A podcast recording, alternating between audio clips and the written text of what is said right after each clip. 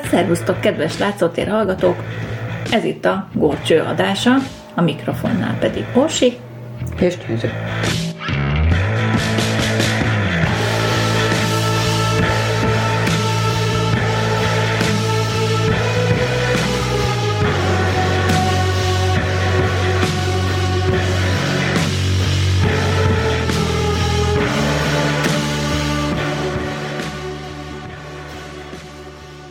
És akkor ma ígéretünkhöz híven a mozgókép készítés rejtelmeiről fogunk nektek mesélni. Mese-mese mátka, pillangós madárka, ingó És bingó megtudjuk, megtudjuk, hogy Lou miért fényképezett filmeket. A Lu, hát, ja, Lou és Lee. Lumi é. Egyébként az lő, de mindegy. Na, no, hát az első olyan név, akit mindenképp meg kell említsünk, mert hát tulajdonképpen ő volt az, aki először szerkesztett filmfelvevőgépet, kamerát, amivel föl is tudott venni, és vetíteni is tudott. Tehát a mozgófilm készítésnek a, az úttörője. De mégis kevéssé ismert a neve, majd mindjárt ki is fog derülni, hogy vajon miért. Louis Le Prince volt. Nevéből is hallatszik, hogy francia születésű. 1841-ben született Metzben. És um, művész feltaláló volt.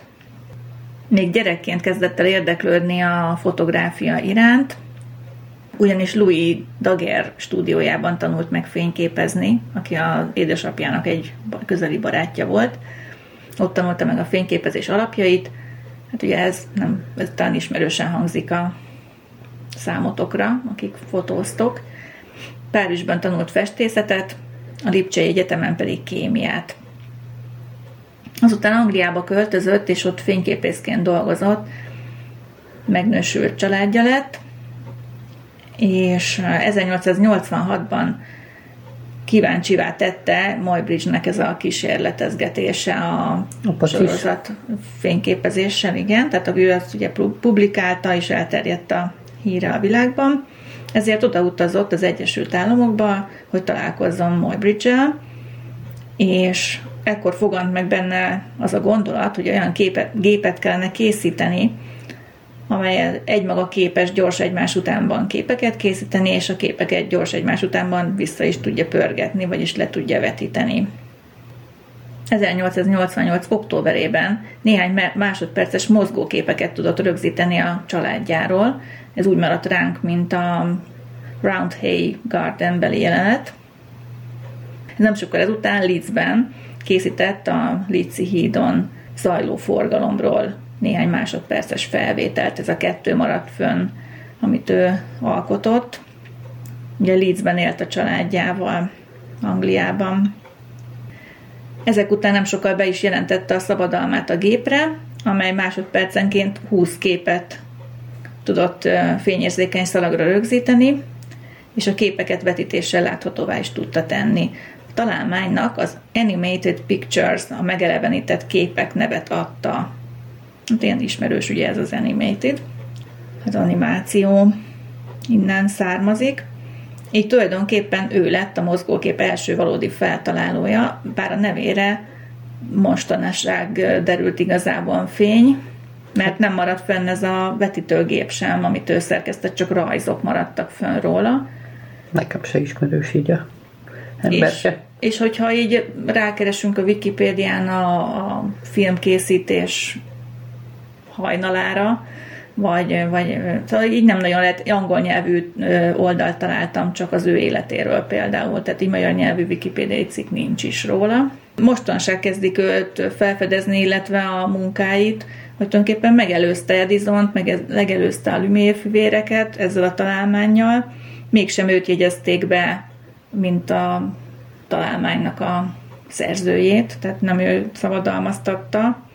Hát láttuk egy-két ilyen esetet már. Ugyanis az történt sajnálatos módon, hogy 1890. szeptemberében ő eltűnt. Egész egyszerűen Franciaországban felszállt egy vonatra, és onnantól kezdve senki nem látta többet. És utána ilyen, hát szányra kaptak hírek, hogy hmm. esetleg öngyilkos lett, vagy gyilkosság áldozata lett. Na, az nem vonat volt. Milyen nem vonat volt? Nem vonatra Hát szállt? én úgy, úgy hallottam, hogy látták arra felé a gégét. Ja, hát még az is lehet. Ilyen, ilyen rejtélyek, hogy lehet, hogy időutazó volt. És elvitte gyakorlatilag. Hogy most a múltban vagy a jövőben, az majd kiderül, de No hát az a lényeg, hogy tulajdonképpen itt véget is ért a, a karrierje. Még az 1890-es években a fia, a felnőtt fia pereskedett Edisonékkal, emiatt a szabadalom miatt, hogy be, bemutatta a bíróság előtt, hogy az apja szerkesztett egy ilyen gépet, és le is vetített rajta filmeket, de mégis Edison nyerte meg a pert, tehát hogy ő lett a szabadalomnak a a pénz beszél, a kutya megúgat. Hát gondolom Edisonék mögött nagyobb tőke volt, meg pénz. Hát addigra ő már egy neves feltaláló volt, ugye Le Prince sokkal kevésbé ismert volt, és fiatal is volt, még szerencsétlenül járt, úgyhogy nem maradt fönn a neve. Csak néhány oldalt szenteltek neki így a Wikipédián is, és Egyébként utána lehet nézni, tehát angol nyelven lehet az ő találmányáról találni elég sok mindent, hogyha érdekel benneteket, akkor nézzetek utána, mert érdemes. Tehát ő egy elég nagy koponya volt a, az ő idejében. I looked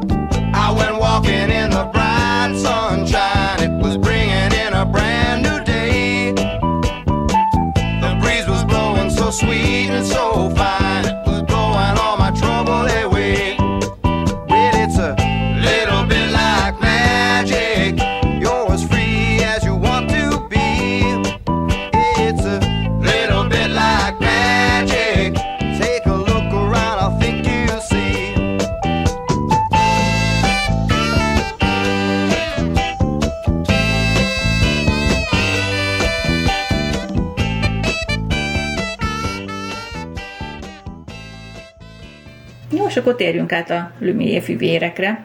Hát a Lumière fivérek August és Louis, August volt az idősebb, ő 1862-ben született, Louis pedig 1864-ben, tehát két évvel később, a franciaországi Besançonban, és hát őket számos fényképészeti szabadalmuk miatt lehetett megjegyezni többek közt, de hát nagyon sok szabadalmuk volt még ezen kívül. Mondhatni a francia Edisonok. Igen. 1870-ig nevelkedtek szülővárosukban, ezután Lyonba költöztek, és mindketten a magas színvonalú és technikai műszaki oktatásáról híres Le Martinier iskolába jártak.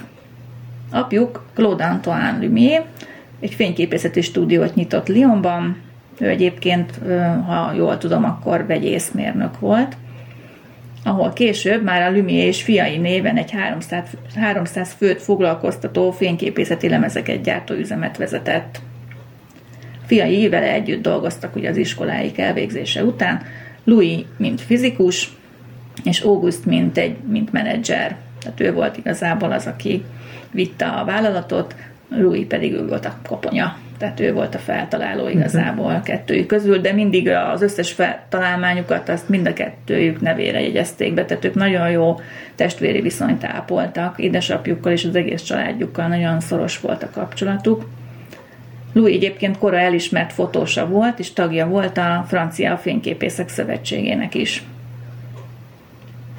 Két fivérnek további három húga és egy öccse is volt, tehát elég e, nagy család volt.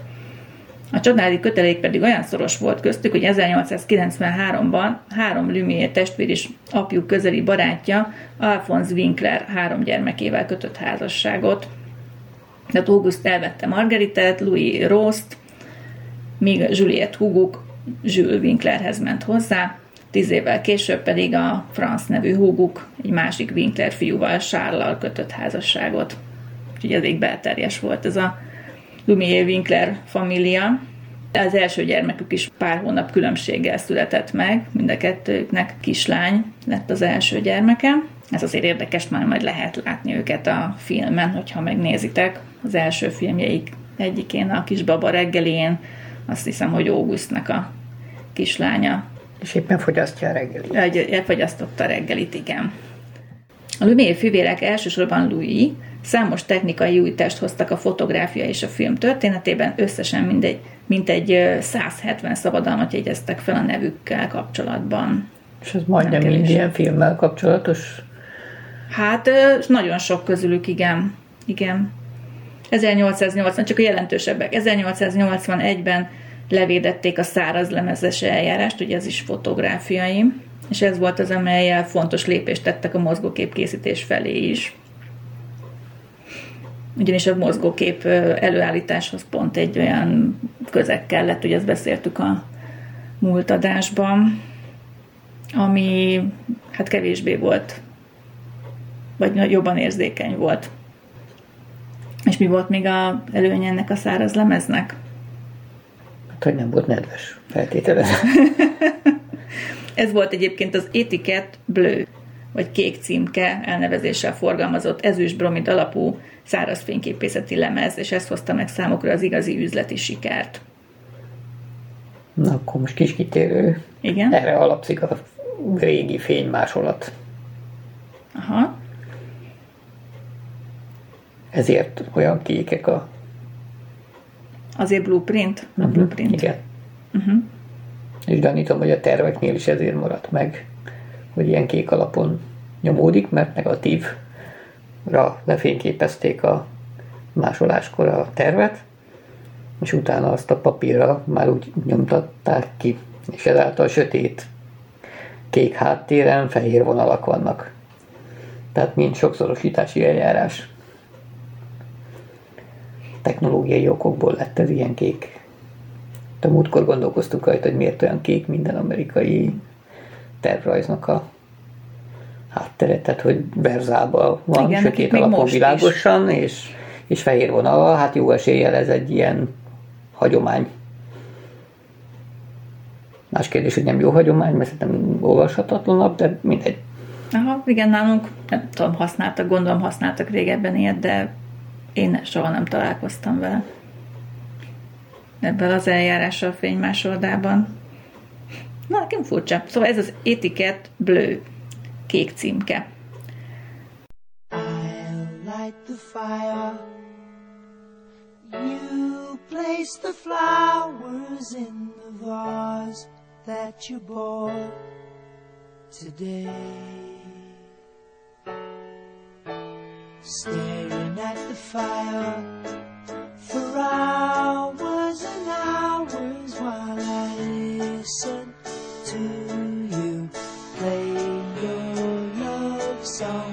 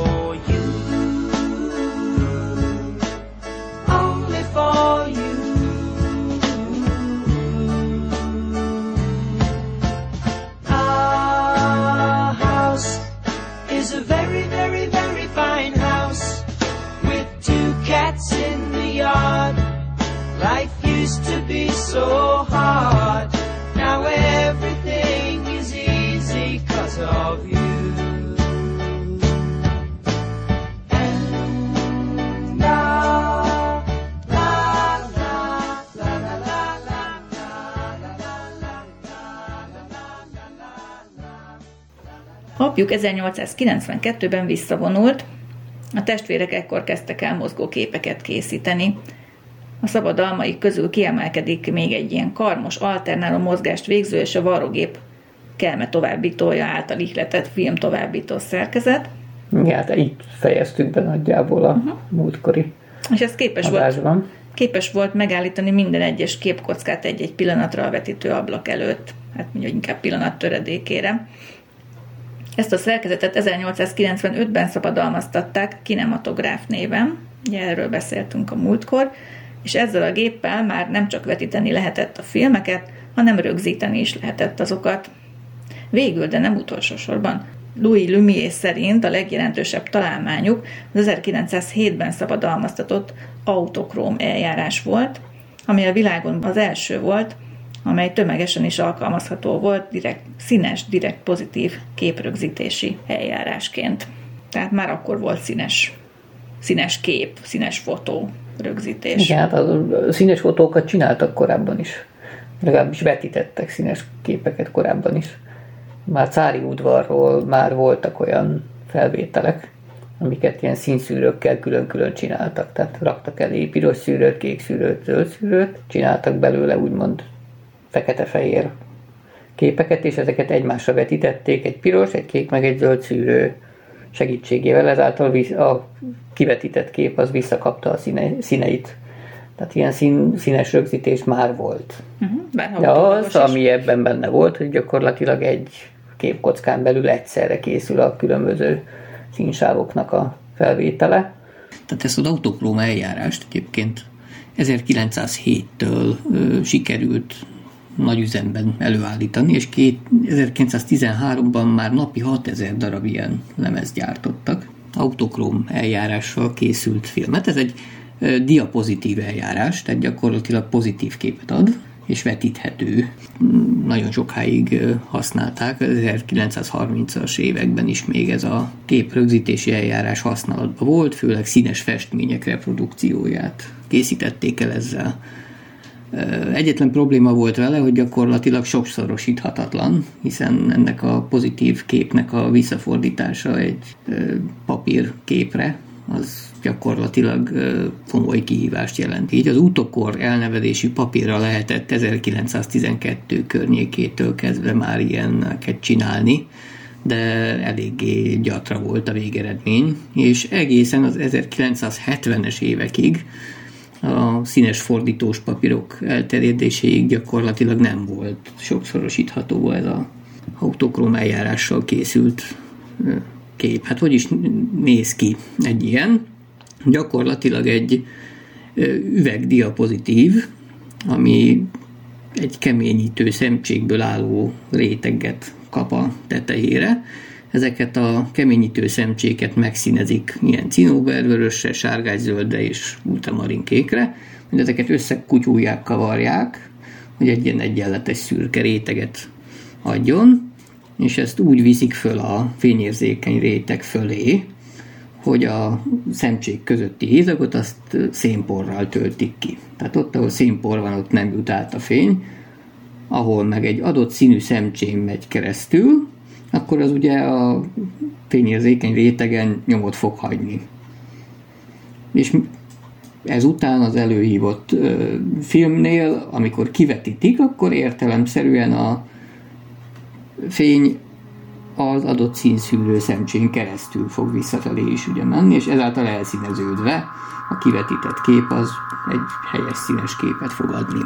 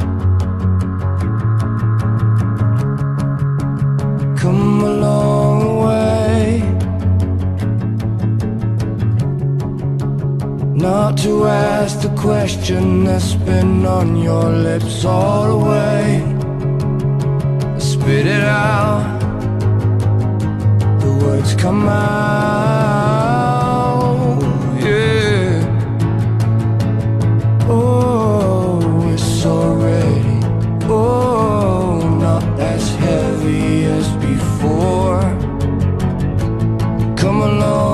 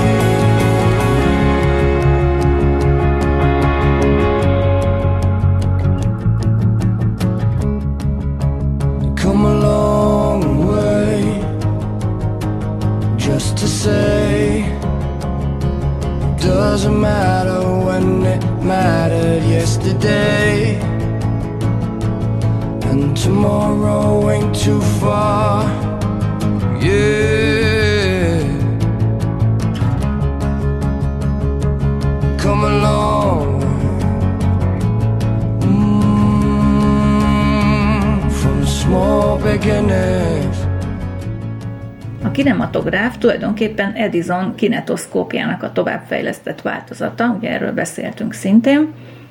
A kinetoszkópot 1894-ben New Yorkban Edison helyezte először üzembe.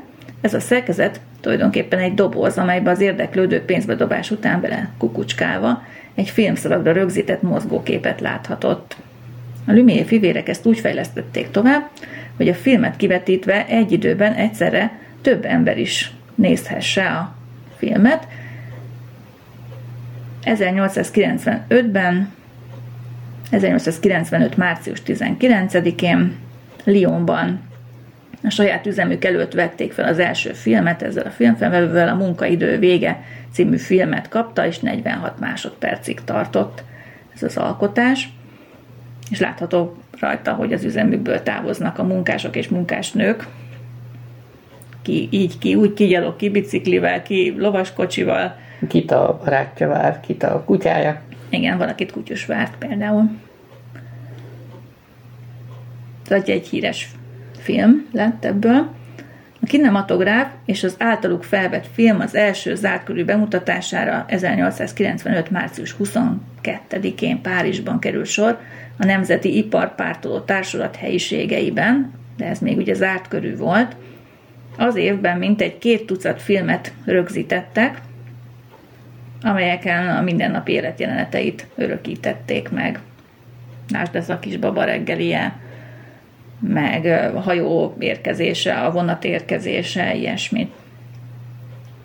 Az első bemutatót több zártkörű vetítés is követte, ahol a tudomány és a technika szaktekintélyeinek tartottak előadásokat, minden esetben óriási sikerrel.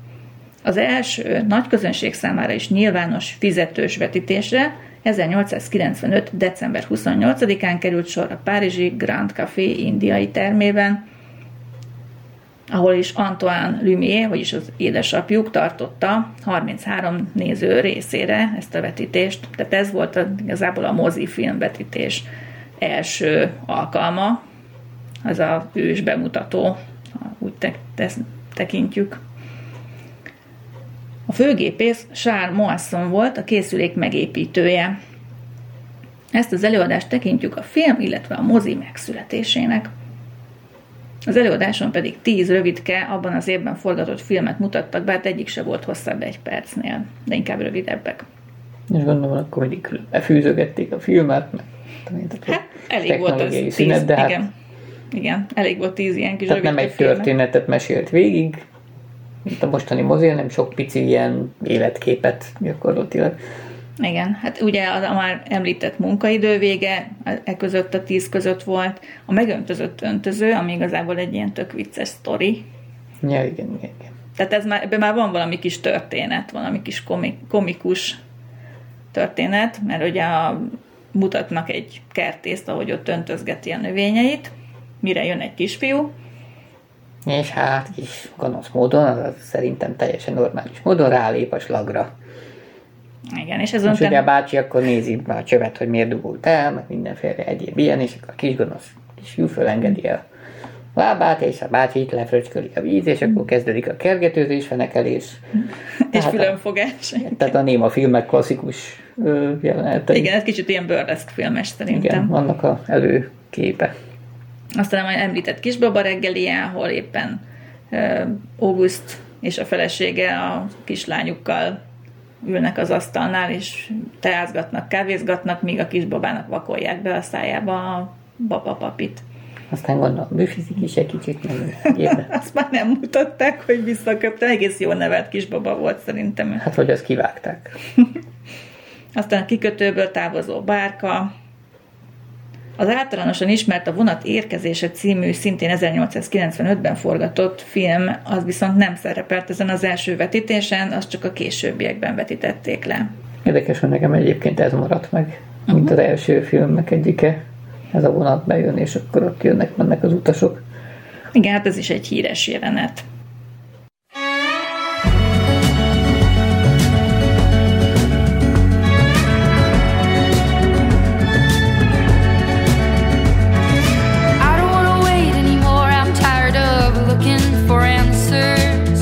Take me someplace where there's music and there's laughter.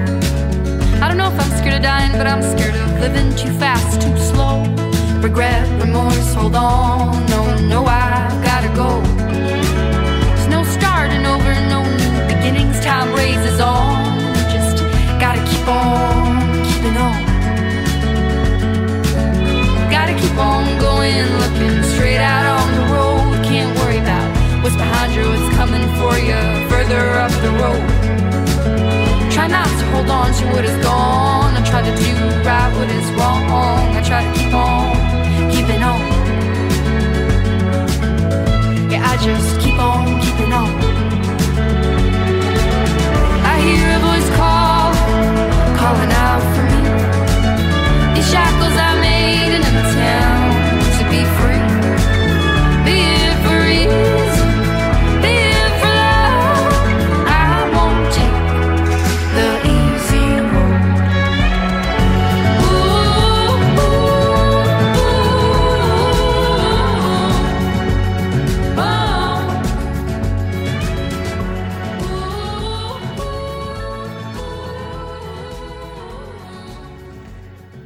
Lumiék nem törekedtek a művészi igényességre ezekkel a filmekkel, filmjeik csupán a valóságot rögzítették, történeteket igazából nem meséltek el, kivéve ezt az öntözőset, amit előbb említettünk. De Volt- szerintem nem is volt, hogy mondjam, tervben az ilyen. Nem. Tehát ez egyszer Nem. nekik egy technikai érdekesség volt, és nem egy művészeti alkotóeszköz. Hát itt az, a az volt a nagy durranás, hogy egy ilyet egyáltalán föl tudtak venni. Hát képzeld, hogy tátva maradt az emberek szája, amikor ezt meglátták, de még a szaktekintélyek is igazából ámultak és bámultak, és nem tudták, hogy működik, ott magyarázgatták el nekik. Szóval ez egy ilyen, szól. ilyen érdekesség volt, és nem egy művészeti Igen. önkifejezésre alkalmas eszköz. Itt a technikai újítások voltak azok, amik lenyűgözték az embereket, nem a történet. Mozdulatlan kamerával, tehát így teljesen statikus az egész film. Úgy vették fel a jelenetet, egy beállítás van, a szereplők nem is színészek, hanem hétköznapi emberek. Ugye akkor még nem kértek ilyesmit, hogy adatvédelem, meg jogvédelem, meg ilyesmi, hogy nem szabad szerepelniük a filmen. Biztos néztek nagyot, hogy milyen, milyen masinával álltak oda mellett, melléjük az emberek, vagy szembe velük. De hát fogalmuk nem volt, hogy éppen visszaélnek a képmásukkal, Igen. képmáshoz való jogukkal. és aztán levetítették több száz ember előtt. Csak véletlenszerűen fedezték fel később, hogy a filmfelvevőgépet mozgó járműre is tehetik, és akkor ugye mozgatható lesz, hogy különböző nézőpontokból vehetők fel az emberek, meg jelenetek.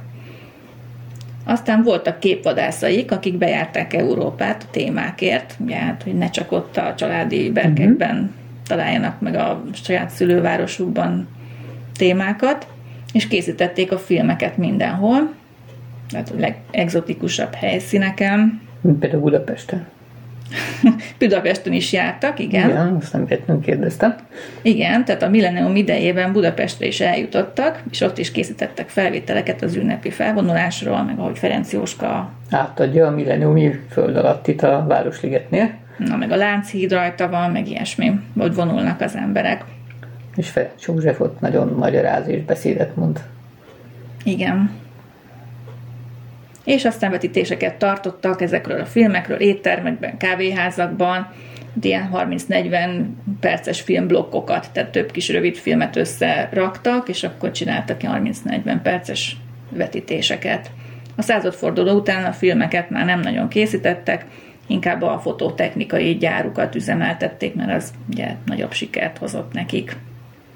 Utána elszállt mellettük az egész filmipar gyakorlatilag, tehát így a Hát persze, századforduló a, után. csak kezdetben gondolom mindenki tőlük vette a technikát. Tehát Igen, Jó, több pénz volt abban, hogy a technikát adják el, igen. mint abban, hogy itt a filmeket forgatgassák. Igen, hát ők nem voltak filmművészek, ahogy az előbb is említettük, ők ebben nem láttak mást, mint a technikának az üzleti lehetőségét, azért is csinálták. Hát, jól látták. Meg hát érdekesnek tartották, és kíváncsi feltaláló emberek voltak. Mi meg nekik köszönhetjük igazából ezt, hogy van mozi. Nekik is köszönhetjük ezt. Hát ha ők nem lettek volna, lett volna más szerintem. Persze. Tehát ilyenkor van a úgynevezett tudományos szükségszerűség elve, hogyha valamire szükség van az adott társadalmi helyzetben, vagy igény van rá, akkor az előbb-utóbb feltalálódik, akkor is, hogyha Hát igen, itt beszéltünk is arról, hogy hogy párhuzamosan hány ember foglalkozott, hány embert foglalkoztatott ez a gondolat, meg téma, ugye a múlt adásban is erről a pillanatképekről, a sorozatképekről, a fotópuskával kapcsolatban, hogy az egy megint egy másik irány volt, amerre az elment. Ugyanez volt a távcsővel annak idején. Tehát ugye mindenki Galileinek tulajdonítja úgymond a távcsövet. Galilei nem az első távcsőkészítő volt. Az első ember volt, aki úgy nézett bele, hogy főfelé nézett az égbolt felé. De a távcsövet az valami holland kereskedők hozták jobbra-balra Európába, tehát létezett már előtte is holland optikusok közül valaki vélhetően, de senki nem tudja a pontos eredetét a távcsőnek se. És ez, ez a technikai forradalmak ideje volt, amikor iszonyatosan felgyorsult minden, tehát annyi találmányt jegyeztek be itt egy év alatt, hogy itt találmányok ezrei születtek meg. Hát még nem volt kialakulva a nemzetközi szabadalmi jog. Tehát ha bejegyezték mondjuk Franciaországban a szabadalmat, az nem volt érvényes Angliában, vagy akárhol máshol. Jelen pillanatban is egyébként ez két külön dolog, egy országos oltalmat szerezni, meg egy nemzetközi oltalmat. Csak erre most már az egyes országok szabadalmi hivatalai azok úgymond egyezményt kötöttek, van egy ilyen nemzetközi szabadalmi ügynökség, aki egy ilyen ernyő szervezetként összefogja a világ szabadalmi hivatalait, és létezik ilyen nemzetközi szabadalom is. Csak az kemény pénzekbe kerül, hogy levédesd Hát igen, dolgodat. itt, itt se volt mindegy, hogy mennyi pénzed volt. Hát mindig kellett egy mecénást találni, már csak azért is egyébként, mert ahhoz, hogy utána azt elkezdjék gyártani, és abból tényleg pénz legyen, mert hogy mm. akkor van pénz a találmányból, ha azt használják sokan. Tehát olyan, amit mm. sok pénz példányban el lehet adni. Ahhoz már eleve tőke kell, tehát ezt a feltaláló legtöbb esetben nem tudta megoldani. Hát igen, ezért maradt fönn Edison neve, ezért maradt fönn a Lumière neve, mert nekik volt már eleve olyan tőkéjük, amivel meg tudták finanszírozni ezeket a fejlesztéseket. Hát igen, meg olyanoknak, akiknek volt szerencséjük belebotlani egy olyan mecénásba, aki támogatta az ő. Igen, mint például a Moybridge esetében ugye az a kormányzó. De hát gondoljunk bele a gőzmozdonyos Stevensonos történetben, ugye az is egy ilyen királyi pályázat volt. Gőzzel hajtott közlekedési eszközökre írtak ki valami pénzdíjat. És ugye azon nyerte a ő ötlete a kis Na hát ugye az innovációnak is kell Persze. némi hajtóerő.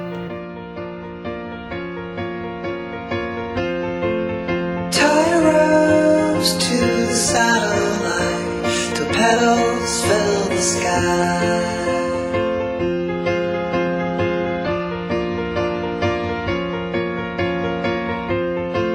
And put your arms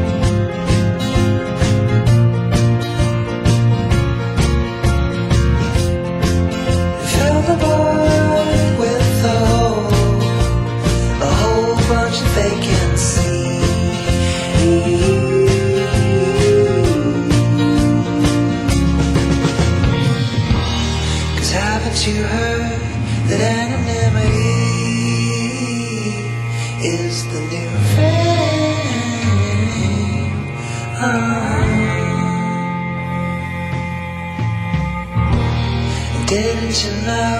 Whoa, whoa, whoa, whoa, whoa. We're all losing and never winning game.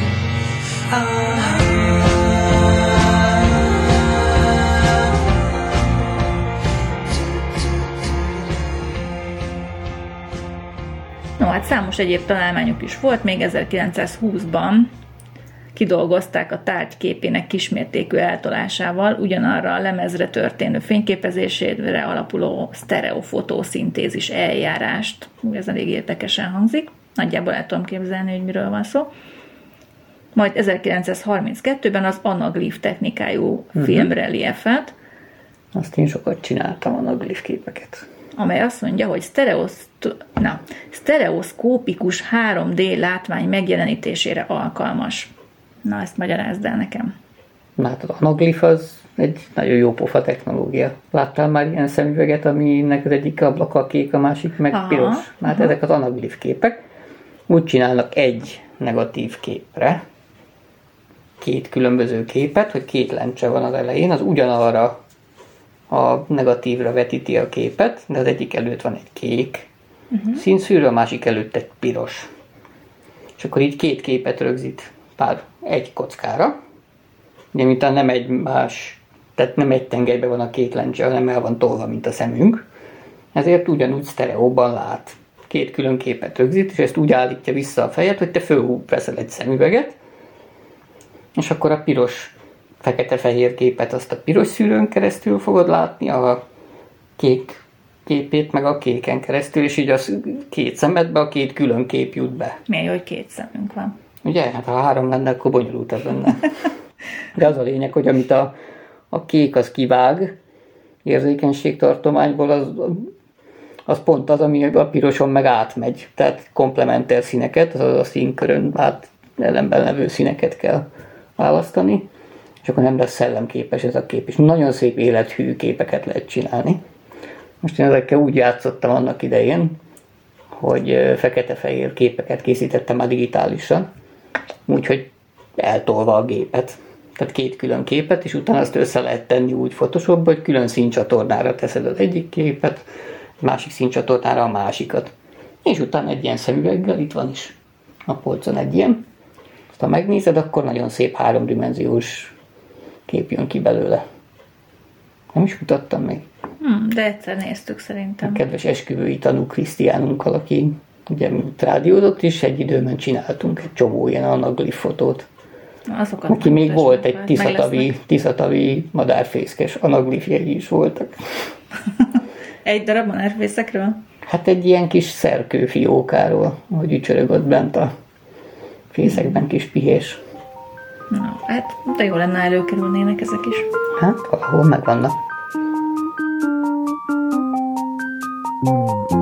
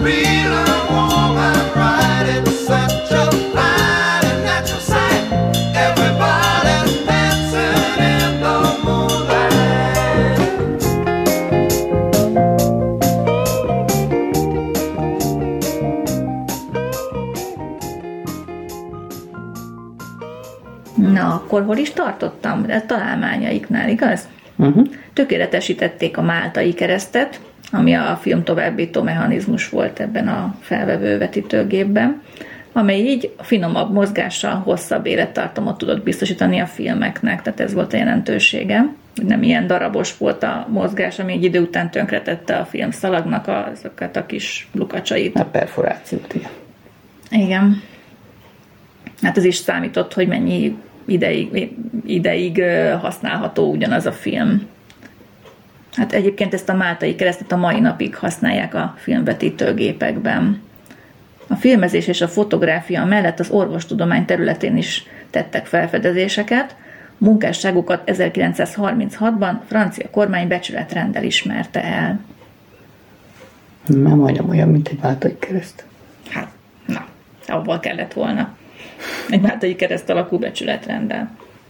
1939-ben az első Cannes Filmfesztivál elnöki tisztére Louis Lumière-t kérték fel. A fesztivál nyitónapján, pont szeptember 1-én volt. A nyitó filmet a Notre Dame-i toronyört még levetítették, de még aznap érkezett a hír, hogy a németek lerohanták Lengyelországot, és kitört a második világháború, ezért a fesztivált berekeztették, és hát elég hosszú ideig nem volt Kámban filmfesztivál, csak 1946-ban rendezték meg újra. 2002-ben késői kárpótlásként hét filmet levetítettek az eredetileg az 1939-ben nevezett filmekből, és hát a zsűri poszthumusz egyhangúan Cecil B. DeMille acélkaraványátnak ítélte a nagy díjat. Ez az volt az a bizonyos Union Pacific, hát annak idején még a valamelyik első Igen, amikor elkezdtük ezt a mozi sorozatot, akkor ezt a nyeges medveszőnyeges bácsit. Igen, azt, ezt igyeztük meg legjobban, hogy na jó, már szereposztó jeges. Szereposztó szőnyege volt. Igen. A Kanni Fesztivál Palotának a nagy előadó termét egyébként Louis Lumière-ről nevezték el. Szóval ez sajnos nem volt hosszú életű ez az első fesztivál, amin ő lett volna az elnök. Hát igen, utána meg már nem élte meg a háború. Azt meg már nem élte meg. Utáni. Illetve 46-ban ő még élt. Uh-huh, tehát Érdekes akkor volna. Tehát megélte, volna, igen, vagy- lehet, hogy el is ment. Azt, na hát ezt például nem tudom, hogy ilyen ilyen nagyon idősen, de elmente. A Lumière testvérek 1941-ben szerepet vállaltak a fasiszta német birodalmat kiszolgáló Visi kormányban. Ugye hát, hogy Lioniak voltak. August Lyon város tanácsának tagjaként, Louis pedig eh, a Visiben felállított Nemzeti Tanács tájékoztatási bizottságában vállalt szerepet, és ezzel sajnos a feltaláló hírneve, hírnevüket összefüggésbe hozták a, hát a kollaborációval. Na, szóval ez így nem, nem vetett jó fényt az ő egyébként elég nagy ne- hírnevükre. Louis 1948-ban halt meg, August pedig 1954-ig élt, tehát ő már megélte a 91 éves korát is. Na, Tehát ilyen szép idős kort éltek meg mind a ketten. 1995-ben a film születésének századik évfordulójára a Francia Nemzeti Bank egy új 200 frankos bankjegyet akart megjelentetni a Lumière testvérek arcképével. Azért csak akart, mert volt frontharcos szervezetek tiltakozása és egyes politikai pártok állásfoglalása miatt jobbnak látták, hogyha az új bankjegyre Eiffel arcképe kerül inkább. I am a fire under wind. I am a lion deep within. I to slow me down. I don't want you to slow me. You got claws, scratch away at me. Rag doll, fall down, make a beat at me. I am the sand, you are the sea. You are of me, you drown me high. Cannot breathe, I cannot breathe. Sometimes I get a little bit overwhelmed. Then I can see that my heart still beats. I got nothing but power, I'll strike you like lightning.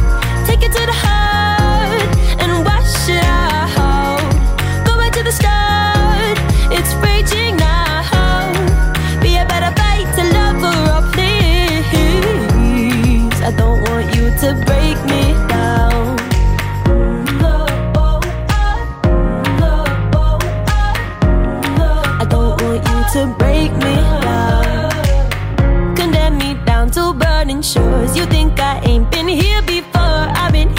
more times than you could ever dream to fathom. You want more? Get away from me. I don't need you. Goodness sake, I mean, how could you think you stand over me? I'm alive now, electric high. Cannot breathe. I cannot breathe. Sometimes I get a little bit overwhelmed. Then I can see that my heart still beats. I got nothing but power, I'll strike you like lightning.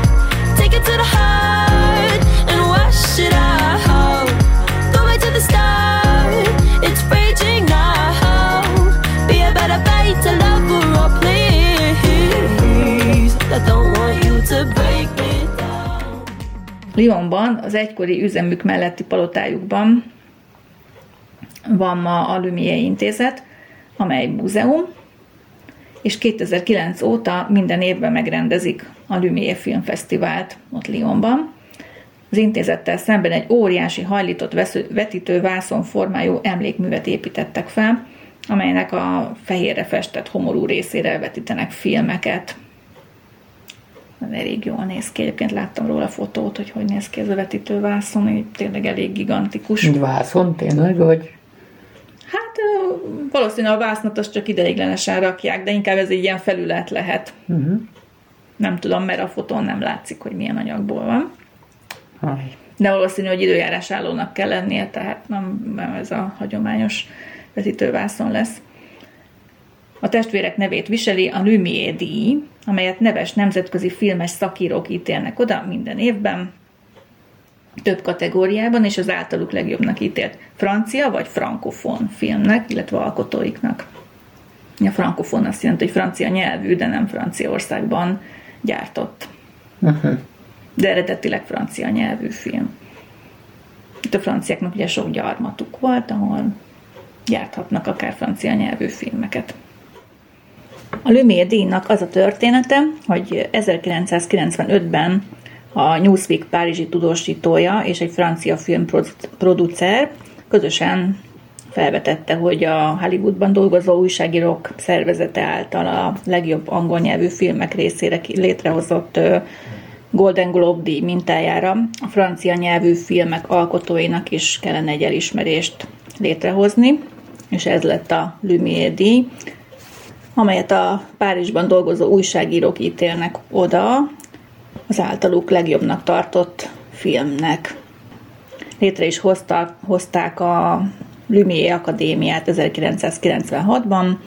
200 újságíróból áll, nemzetközi, tehát mindenféle nációból jönnek az újságírók ilyenkor Párizsba, és, és először 1996. januárjában osztották ki az első díjakat, az Oscar díj és a César díj előtti időpont ez még, és mostanság már a, már a César díjhoz közelít, közelít inkább ez az időpont, tehát a César díj előversenyeként is tartják számon ezt a díjat.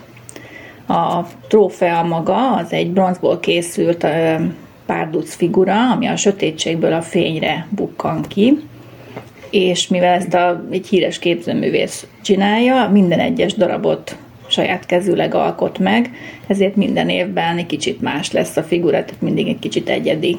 Ez egy különleges díj.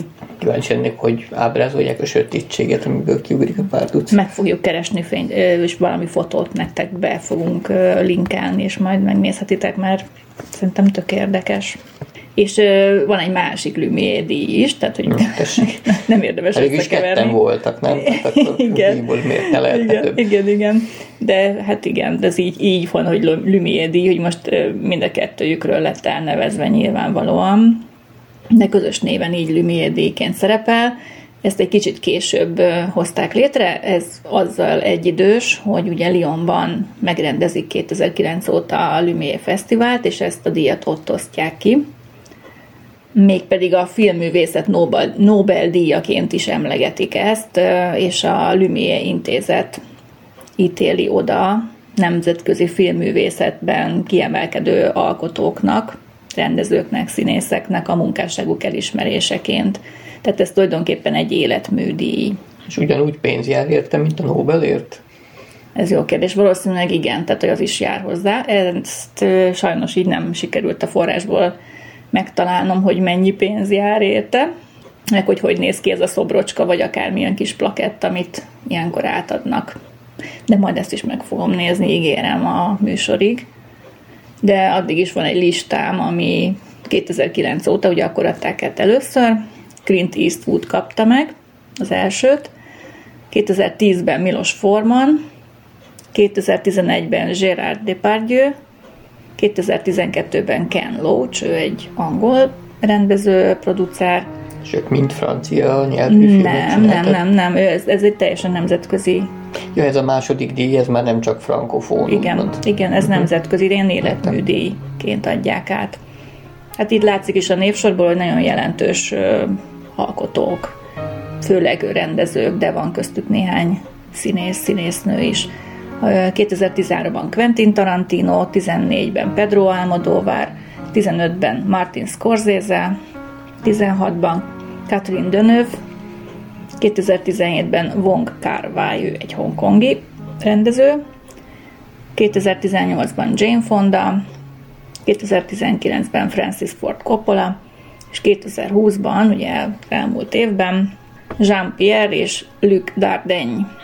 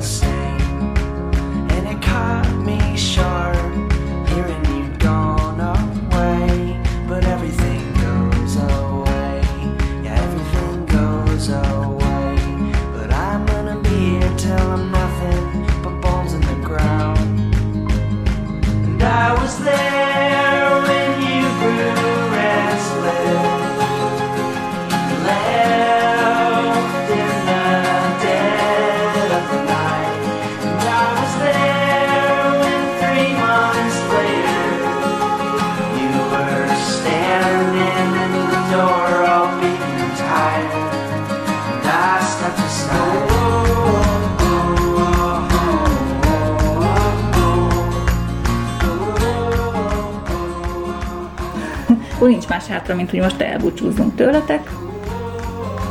Örülünk, hogy velünk filmeztetek. és folytatjuk majd legközelebb, szintén Franciaországban maradva. És fotózatok a nagliset, az jó. Na, most ugye jól elmondta az Oli, hogy hogy kell csinálni, Hát úgyhogy, nem mondtam el részletesen, de de nézzetek utána akkor, megnézzétek meg a Lumének a De szerintem, is. hogy mondjam, a jelenlevő társaság nagy része ezt kitalálná magától is. Annak annyira kreatív elmék. Szóval Lumének a filmjeit meg felújították, úgyhogy egy, egy tök jó minőségben meg lehet ezeket a kis rövid filmecskéket nézni, így összefoglalóan Youtube-on több helyen is megtaláljátok. Úgyhogy sziasztok, jó éjszakát! Sziasztok, jó éjszakát!